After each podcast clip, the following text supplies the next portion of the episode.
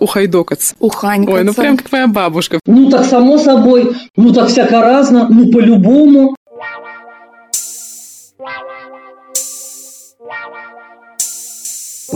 Привет! Суриков «Сибирь» отправляется в Красноярск. В этом подкасте мы расскажем о том, что такое Сибирь с культурной точки зрения. Поговорим на сибирском наречии о самых таежных блюдах. Обсудим многообразие этносов и гендерную историю региона. Кстати, неважно, из какой точки России или мира вы нас слушаете, за эти пять эпизодов вы откроете для себя Красноярск и Сибирь по-новому. Экспертка этого выпуска вышла с нами на связь из Китая, поэтому ее звук записи и ведущих отличается. Сегодня у нас в гостях Алевтина Николаевна Сперанская, лингвист, и будем говорить о сибирском диалекте. Существует ли он, что вообще такое диалект, говор, наречие, чем это все отличается, и самое главное, что было такого особенного в разговоре Сурикова, в его речевой подаче, если правильно так сказать? Я считаю, что говорить сибирский диалект не совсем правильно, потому что диалект в научной литературе связан с территорией чуть меньше, чем такая огромная, как Сибирь, то есть от Тобольска до Иркутска, это все Сибирь. И понятно, что на такой огромной территории не может существовать настолько единой общности языковой, единой общности людей. Поэтому диалект связан с территорией, и чаще всего они, эти диалекты, принадлежат к чуть меньшим территориальным объединениям. Кстати, чуть меньше, чем диалект, есть понятие говора. Говор – это маленькая единица диалекта. Например, существует говор одной деревни или даже говор одной социальной группы. Говор города, то есть мы будем говорить про красноярский говор, если мы там обнаружим особенности. Многие говорят, что москвичи как-то по-особенному разговаривают, что у них есть собственный свой говор. Совершенно верно, да. Питерский говор тоже нам хорошо известен. Ну и разные другие. Рязанцы, которые якают, архангелогородцы, которые окают, Великий Новгород и так далее. Но вот мне что приятно сказать, так это то, что существует единица, которая больше, чем диалект. Это наречие. Вот о сибирском наречии, скорее всего, мы можем с вами говорить. То есть наречие – это крупная единица, которая объединяет несколько диалектов, которые более или менее диалекты сходны. У нас в классической науке диалектологии существует представление о северно-великорусских говорах. Это вот как раз влияние Великого Новгорода и южно-великорусских говоров. То есть там окают, здесь акают, там цокают, здесь якают. Ну вот э, с той или иной долей ответственности можно говорить, что существует сибирское наречие. Поэтому будем говорить правильно о сибирском наречии. Ага, и как мы можем его идентифицировать, это сибирское наречие? Ну то есть мы все живем, допустим, на территории Сибири, и нам уже как-то более-менее привычно то, как мы разговариваем, и особо как-то это все как будто не, не отличается от разговора других людей. Наречие хорошо замечается, там наречие, говор или диалект хорошо замечается человеком со стороны. Мы действительно плохо себя слышим, так как и говор, и диалект, и наречие – это разновидности языка, особенности языка, то значит все уровни языка, которые мы с вами знаем и учили в школе, проявляются в этих разновидностях. То есть это фонетический уровень, это лексический уровень, то есть особая фонетика, особая лексика, может быть особое склонение некоторых слов и, возможно, даже особые синтаксические конструкции. Вот э, очень хорошо заметна наша фонетика приезжему. Во-первых, приезжие говорят, что мы говорим чисто. То есть у нас нет оканья, яканья, там, цоканья, неразличения ц, ч, еще чего-то. Но зато, и мы такие гордые, что у нас прям такой чистый русский литературный язык, он у нас действительно чуть чище, потому что чересчур много людей приезжало в Сибирь, и все это вместе смешалось, и не позволяло одной какой-то языковой черте доминировать на другой. Действительно, в отношении фонетическом мы чуть чище, чем какие-то другие сложившиеся более длительно исторические европейская часть России. Правильно ведь? К Сибири всего четыреста лет. Но в то же время у нас фонетические особенности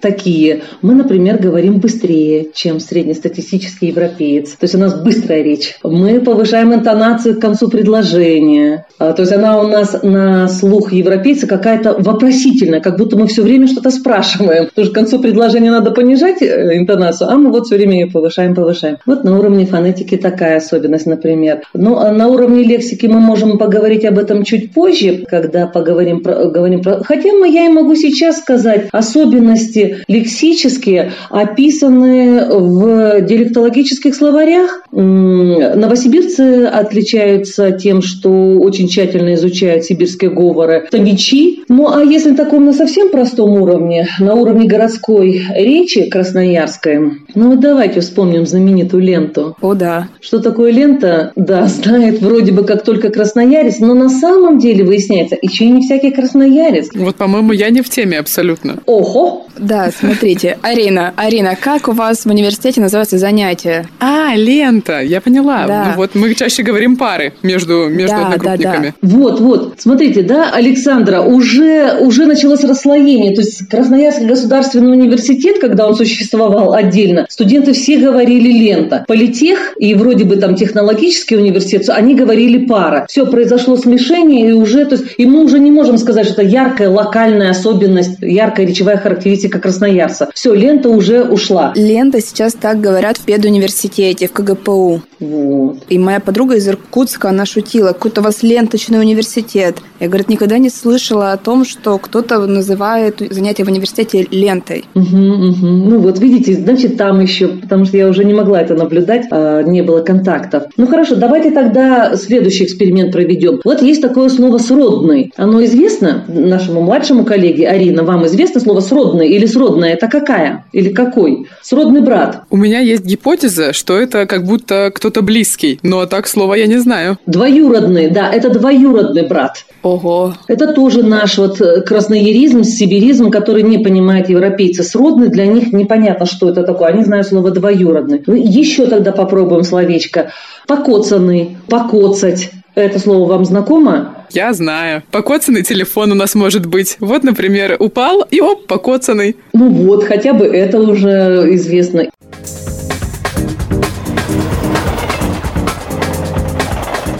По воспоминаниям. Во-первых, Василий Иванович, он постоянно чокал. Особенность, насколько я знаю, жителей, обитателей Сибири, говорить не что, а чё. Причем в широком смысле Сибири. Вот Алтай, знаменитый Шукшин, посмотрим его фильмы, там тоже чоканье. Наверное, Тобольск, тоже и Иркутск точно не производил эти исследования. Конечно, если мы говорим о языке Сурикова, все-таки это язык несколько удален от нас. Знаете, я вам какой назову источник, который наиболее близко описывает речь Сурикова? Это словарь толковый великорусского языка Владимира Ивановича Даля. В предисловии к словарю Владимир Иванович описал различные наречия. И там есть целая глава, которая так и называется «Сибирское наречие». Позвольте я вам оттуда зачитаю некоторые его... Не то чтобы это наблюдение самого Даля. Вы знаете, что Владимир Иванович рассылал письма, чтобы ему со всех концов привозили, присылали замечания о речи м- вот, тамошних жителей. Вот, например, это пишет именно Владимир Иванович Даль из... Послушайте, какие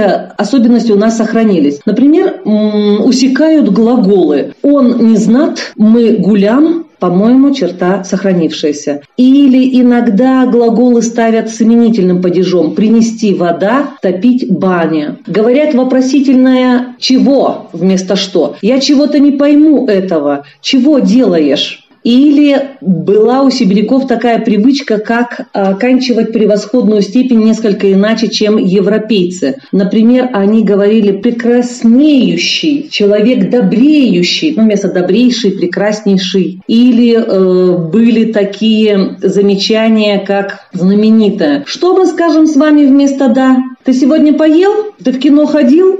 Ну да, да. Ну, конечно, мы скажем «ну» вместо «да». Ну, так само собой, ну, так всяко-разно, ну, по-любому. Это наша, во-первых, интонация сибирская, во-вторых, это «ну». Так вот, «ну», Даль тоже уже отметил. Утвердительный ответ «ну» вместо «да».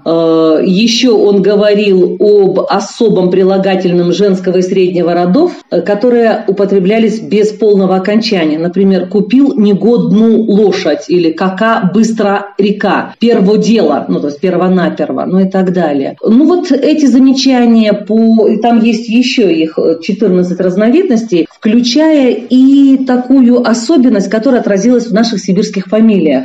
В Сибири, пишет Даль, а потом вслед за ним повторяет и Лев Успенский в своей книге «Слово о словах» или «Почему так, а не иначе», и Унбегаун, создавший самый толстый словарь-справочник фамилий. А мы с вами еще поговорим о фамилии Суриков, так ведь? Откуда она? И вот они отмечали, что сибиряки спрашивали не «чей ты будешь?» «Так ты чей?» Иванов сын, Смирнов сын. Понятное окончание фамилии. А спрашивали, чьих ты будешь? И какой ответ на чьих? С окончанием их или их. Угу. Белых, черных, конечно, совиных.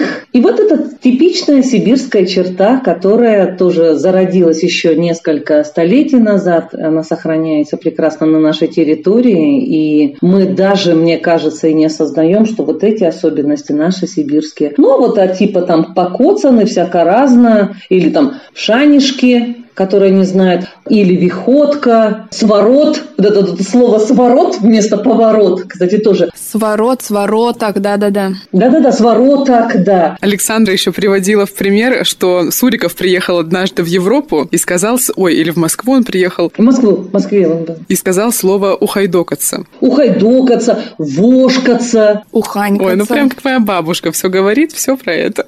Совершенно верно, вот бабушка носитель этого языка. Ну, я просто хочу одно слово, такие слова, как «хиус», еще бабушки тоже знают, нет. Но есть еще одно потрясающее слово. Вот не знаю, говорил ли его Суриков и удивлялись ли москвичи, но это слово нам такое родное. «Стайка». Конечно. Вот это словечко тоже у нас. В стайке иди забери. Веник в стайке стоит. Вот, пожалуйста.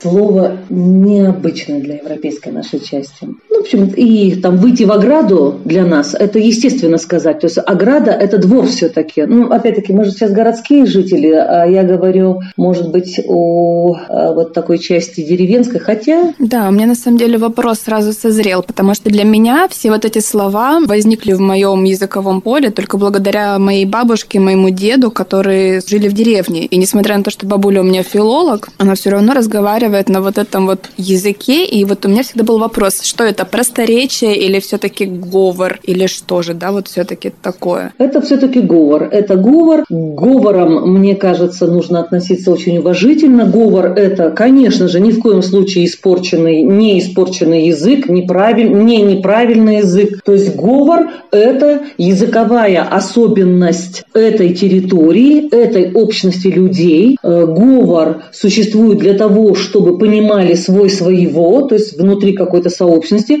В конце концов, мы гордимся тем, что мы именуемся сибиряками. Следовательно, надо гордиться и тем, что у людей существует тот или иной говор. Единственное только правильное отношение к говору – это знать, где его употреблять. Вот, кстати, интересный момент, да, вот благодаря нашему говору, когда ты приезжаешь в европейскую часть России, на тебя смотрят косо. Пример. Моя подруга из Петербурга как-то раз мне заявила: «Саша, ну что значит булка хлеба? Что за бред? Есть булка, есть хлеб. Почему вы говорите булка хлеба? Вот что это?» Я вам скажу, что это. Это превосходство человека, который живет не на периферии Российской империи. Я и передам. Конечно. Можно как-то еще более мягче сформулировать. Историки занимаются вот ощущением, что есть центр, и он правильно живет и говорит, а дальше мы распространяем по образу и подобию все свое, свой образ жизни, свой образ мышления, свои привычки и свои представления о правильном и неправильном. По-моему, только такое объяснение стоит привести, чтобы, с одной стороны, ни в коем случае не обижать обижать вашу подругу, по-моему, здесь ничего нет обидного. И с другой стороны, чтобы не умалять вот достоинств нашего с вами говора или нашего с вами языка, конечно, в идеале хочется, чтобы мы отсекали какие-то просторечные формы. Все-таки форма покоцана чересчур диалектная, и, может быть, действительно не всем понятно. Но если мы будем рассказывать об особенностях своего быта, то у нас все-таки есть и стайки, и едим мы шаньги, и покупаем буханки хлеба, булки хлеба, вернее, извините, и выходим мы играть в ограду, а не во двор, ну и так далее, и так далее. То есть вот надо как бы понимать, что мы-то, в отличие от европейской части, возможно, богаче. То есть у нас есть две номинации для одного и того же. Мне кажется, так и надо относиться.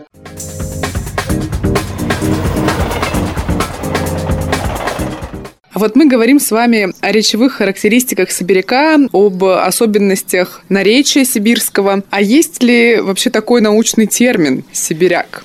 Такой научный термин «сибиряк» существует. И для него э, есть определение, оно занесено в энциклопедии. Это так называемый субэтнос. То есть этнос, который сформировался на определенной территории под воздействием э, некоторых э, факторов. Но главнейшие факторы можно назвать. Первый — это территория, то есть действительно мы были чуть-чуть ну, закапсулированы, то есть э, трудность добираться, она понятна. Вторая особенность — это природные условия. Тоже влияет на характер и на быт. То есть, что делал сибиряк летом и что он делал зимой. То есть, это длинно-продолжительность зима. Снег у нас шесть месяцев лежит. Это тоже очень важно. Быт – это материальная культура. Это значит, чем больше человек занимался пахотой или поиском пушнины, уходил в лес. Материальная культура влечет за собой духовную культуру. То есть, какие песни, какие танцы, какой язык для того, чтобы обозначать то, что неизвестно на европейской части. И вот, когда я говорила, какие танцы, например, какие песни, мы с вами знаем, что Сибирь формировалась из вот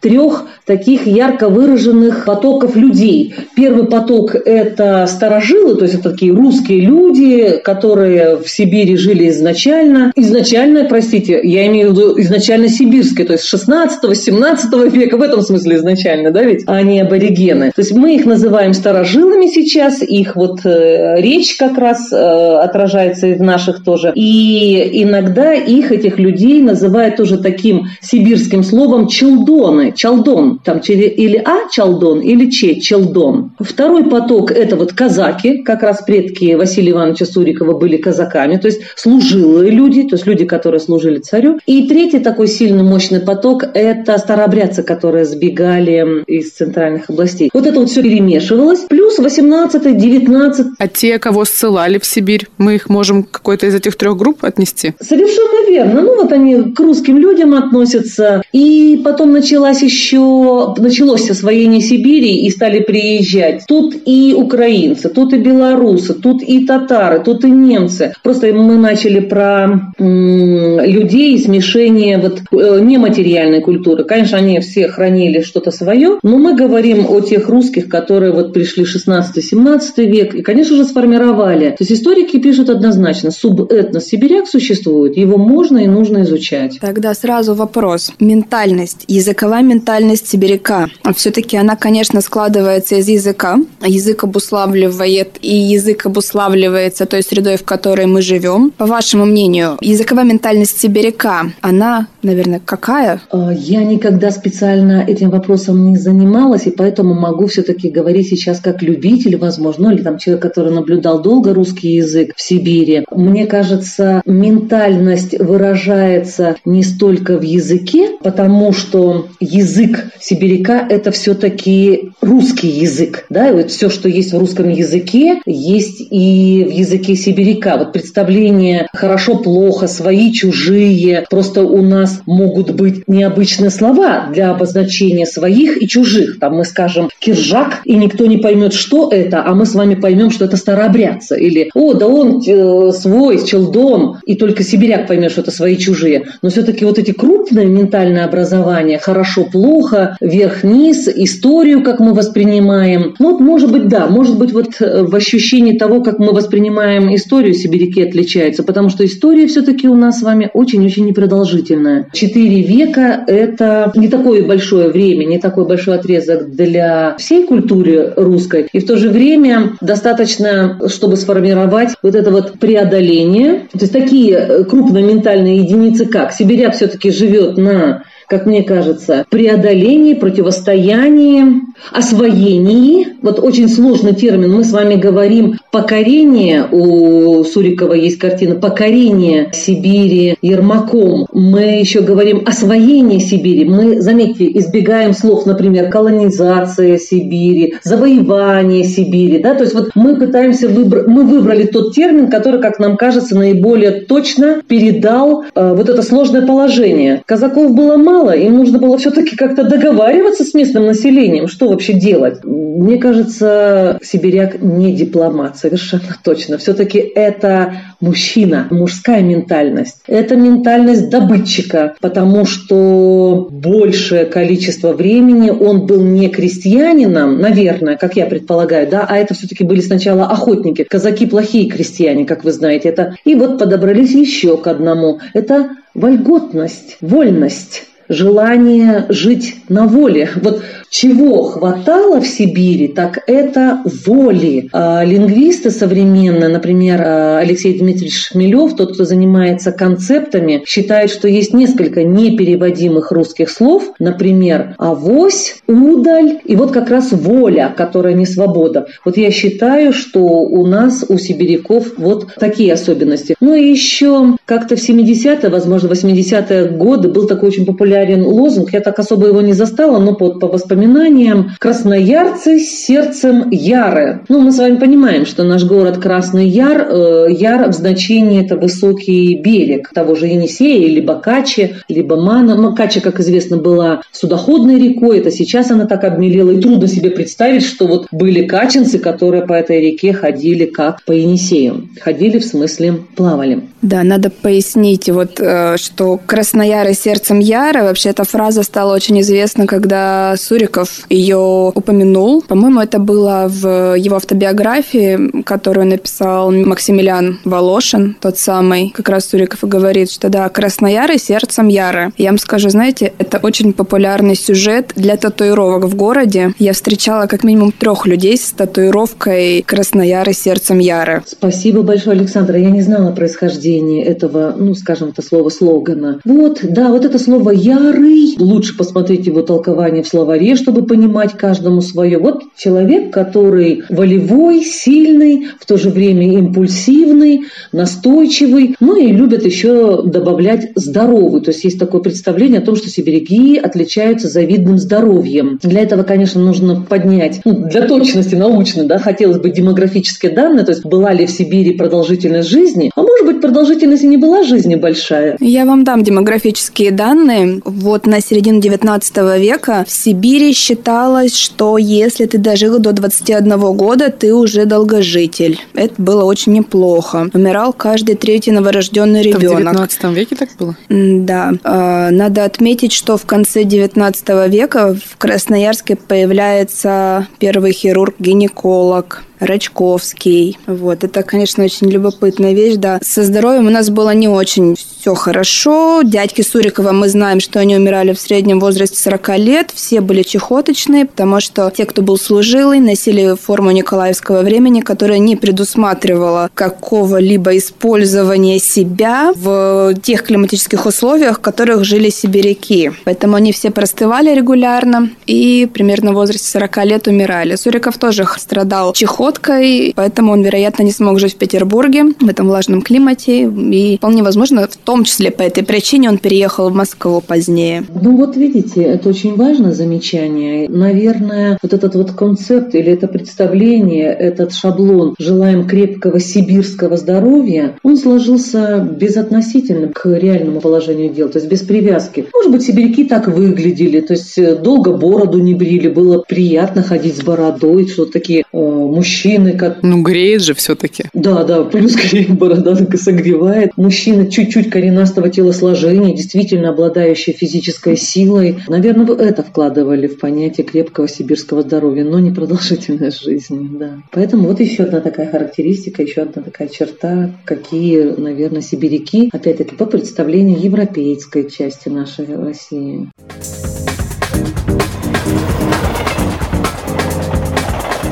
Вот у нас тут есть тезис, что у Сурикова был абсолютно такой уникальный образ, и сформировался он как раз за счет его языковой личности, у него за счет этого было другое мышление. Вот давайте попытаемся это как-то раскрыть. Ну вот мне кажется, что языковые, речевые особенности, значит, языковые — это в смысле самые важные, там, где представления хорошо-плохо, а свои чужие, а речевые — это вот то, что он в речи показывал, фонетику и лексику. Мне кажется, они, эти характеристики, не могли не сказаться. Конечно же, он все-таки хоть и относительно юным уехал из Сибири, однако речь ребенку усваивается, ну, вот, не знаю, до трех, до четырех, до пяти лет. Она уже ложится хорошо на сознание, уже ребенок, потом и взрослый человек будет эксплуатировать или будет использовать эти черты. Но и в то же время, как мне кажется, тут Александр должна меня поправить, у Сурикова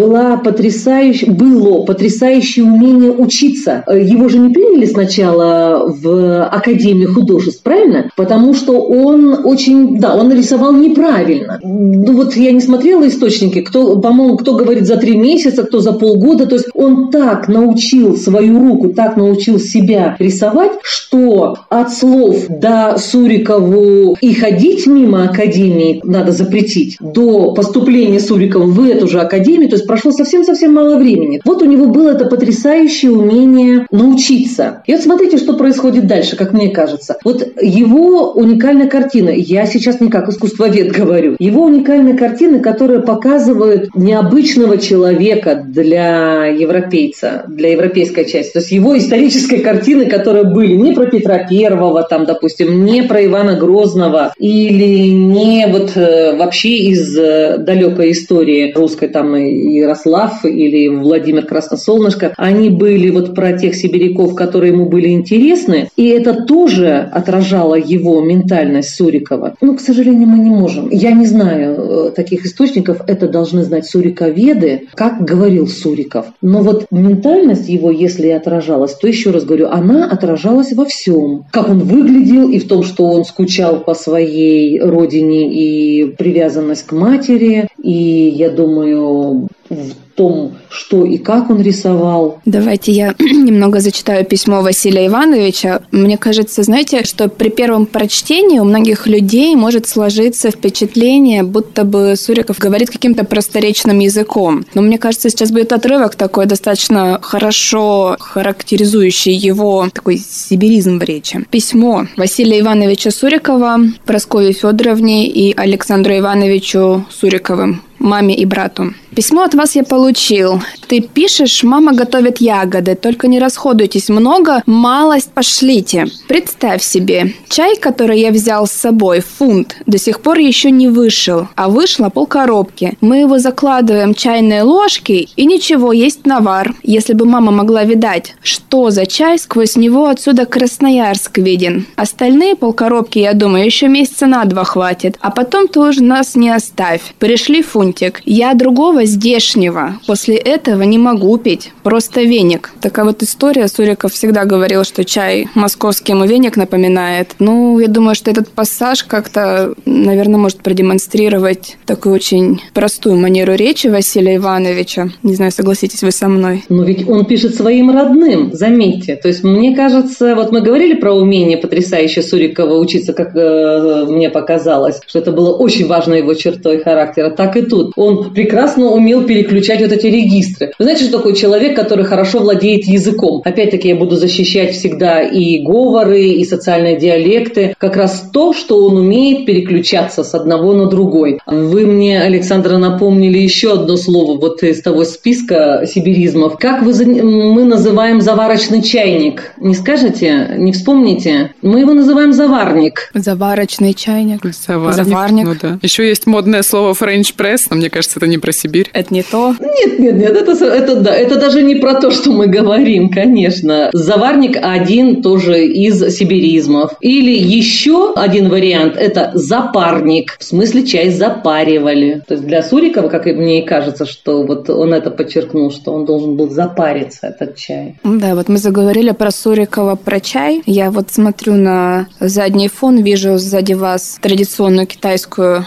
живопись. И, знаете, у меня сразу возникает вопрос, который меня давно мучает. Вообще Суриковы были торговыми казаками, которые возили сюда, в Сибирь, из Китая чай. И я читала исследование, которое посвящено истории и вообще традиции чаепития Российской империи. Как-то так сложилось, что в европейской части России пили чай в основном из Индии. А вот в Сибири чай пили китайский. И здесь мне на ум приходит сравнение. В Китае очень любопытная история с диалектами. Они всегда слышат, кто из какой провинции. Очень много шуток есть на этот счет. И вообще вот это диалектное разделение вот в том же Китае, оно очень явно. А вот в России вообще как-то можно говорить о том, что у нас оно тоже очень сильное и явно? Или же это все-таки какая-то минимальная история, которая, ну, не слышна практически каждому русскоговорящему? Мне тоже кажется, что языковое членение Китая, России, ну вот еще я знаю Германию, потому что я учила немецкий язык. Думаю, что и каких-то других еще стран, по неведению я просто не буду их затрагивать, очень-очень похоже. И история похожа, знаете,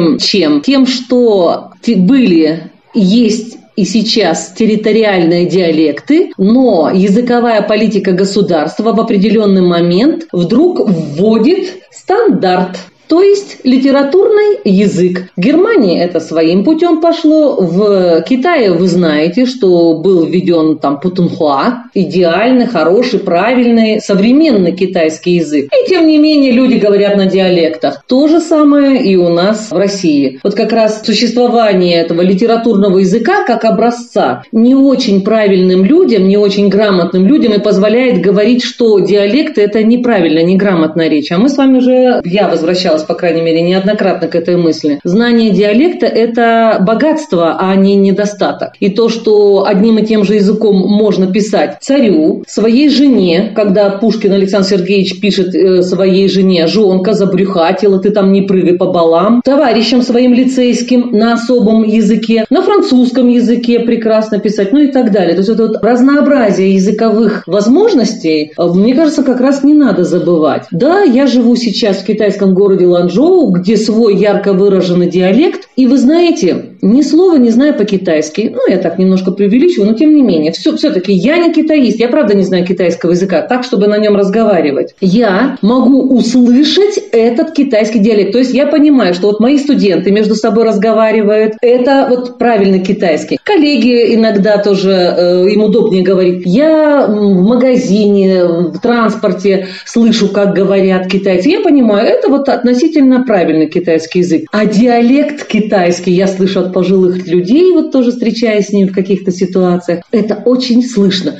есть даже если мне, человеку, не знающему язык чужой, понятно, где литературный, где не литературный, конечно же, на территории России каждый, кто говорит на своем наречии или даже владеет своим говором, он услышит, как, опять-таки, якобы неправильно говорит другой. Вот что и сделала ваша подруга из Питера, совсем забыв, что существует питерский говор, над которым тоже есть огромное количество приколов, шуток, мемов и прочее.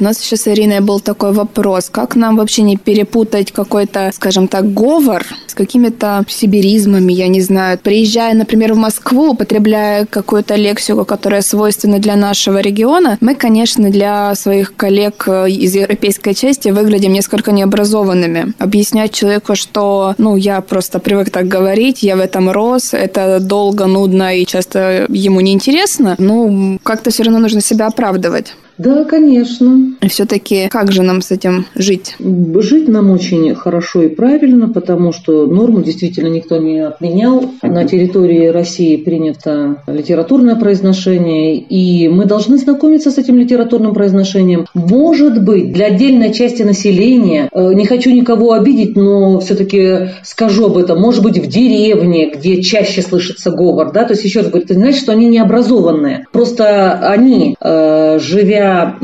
какой-то территории, на той территории, где ярко выражен диалект, должны прилагать специальные усилия, чтобы, ну вот слово «выучить», наверное, сильно уж ухо будет резать, выучить родной язык, да, тогда, скажем так, чтобы рефлектировать, чтобы осознавать, о, это, оказывается, наше диалектное, и это хорошо, потому что это язык моей деревни, а это вот, оказывается, что должно быть литературное, что должно быть на этом месте, вот, оказывается, как это литературный язык. То есть русский человек должен учить русский язык. У меня другого ответа нет. Попадая в неприятные ситуации, ситуация обучения – это же ситуация осознания, что чего-то не знаешь, так ведь? Или просто усомниться и заглянуть в словарь. Что для нас, что для питерцев, что для москвичей. Существует один все-таки образец – литературный язык. И если вы будете знать и свой язык, и литературный, вы знаете, вы можете тому же питерцу сказать, а что это вы так неграмотно выражаетесь? На каком поребрике? Вообще-то это называется тротуар.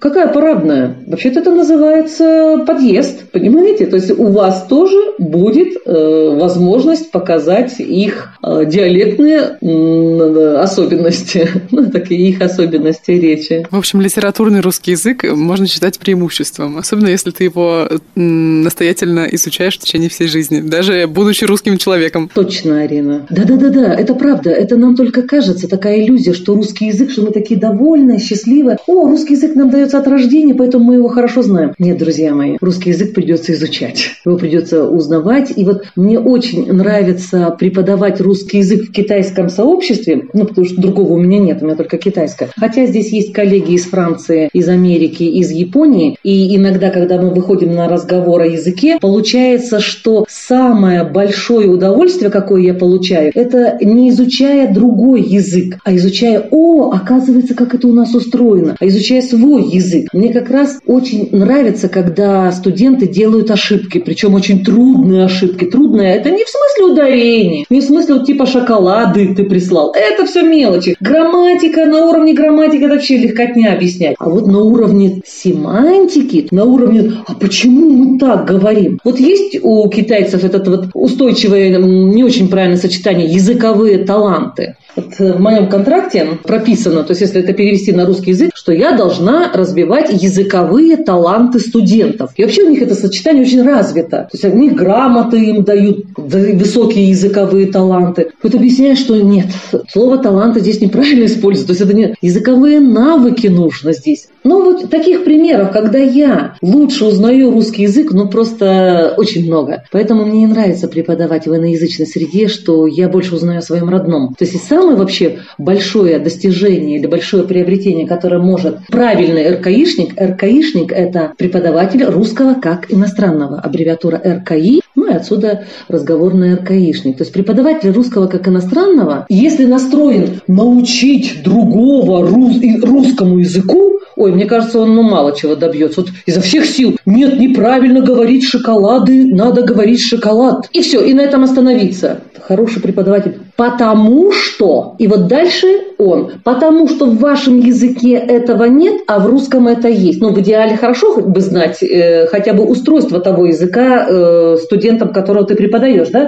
То есть не надо, может быть, знать всю лексику, но вот устройство хотя бы. И вот хороший преподаватель скажет, о, как это интересно у нас в русском языке устроено, оказывается. То есть если приобретаешь для себя, ну, это вообще это такое удовольствие, ну, ни с чем не сравнится. Так что я не знаю, кто больше получает. Мои студенты, которых я учу русскому языку изо всех сил, или все-таки я, который умеет подмечать вот эти моменты и брать их себе на вооружение. Мне это больше нравится, мне это очень нравится. Такое красивое у нас получилось многоточие. Я не хочу говорить точка, потому что точек в русском языке, мне кажется, не бывает, особенно после того, как все почитали Льва Толстого, его «Войну и мир», там как бы лучше без точек, лучше многоточие поставить. Спасибо вам большое за эту беседу, за информацию. Будем все изучать русский язык, продолжать. И, конечно, теперь знаем, что мы говорим не на сибирском диалекте, у нас есть такое сибирское наречие особенное. Ссылку на словарь сибиризмов ищите в описании подкаста, а также проходите тест на знание сибирского говора. Вы слушали подкаст «Суриков Сибирь». Не пропускайте следующий выпуск. Подписывайтесь на нас ВКонтакте, Apple подкастах, Яндекс.Музыке, Кастбокс и любых других приложениях, где вы слушаете подкасты. Все ссылки оставляем в описании. Ставьте пять звезд и пишите комментарии, чтобы больше людей узнали о том, что Сибирь – это не только медведи и шапка-ушанка. До встречи!